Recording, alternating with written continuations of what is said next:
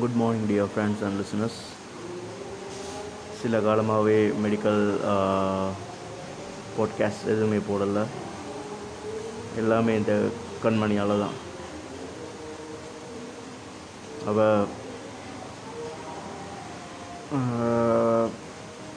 தெரியல. அது ஒரு பெரிய கொஞ்ச காலமாக கலக்கமாகவே இருக்கேன்னுடா இதுக்கு பிறகு எப்படி நமக்கு கம்யூனிகேஷன் இருக்க போகுதுன்னு நினச்சா தான் எனக்கு ஒரே தலை சுற்றுற மாதிரி இருக்கு. அவளும் சரியா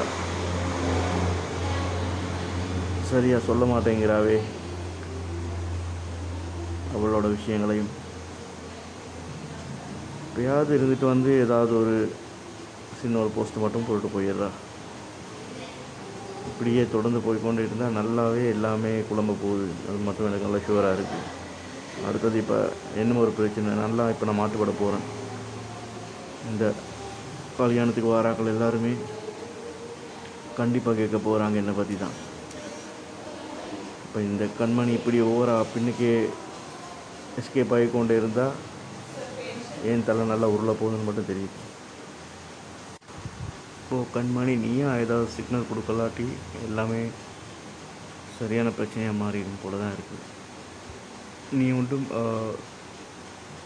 ரொம்ப நான் உன்னை ஸ்ட்ரெயின் பண்ணவும் சொல்லலை நான் உன்னை டிஸ்டர்ப் பண்ணுறதும் இல்லைன்னு உனக்கு தெரியும்.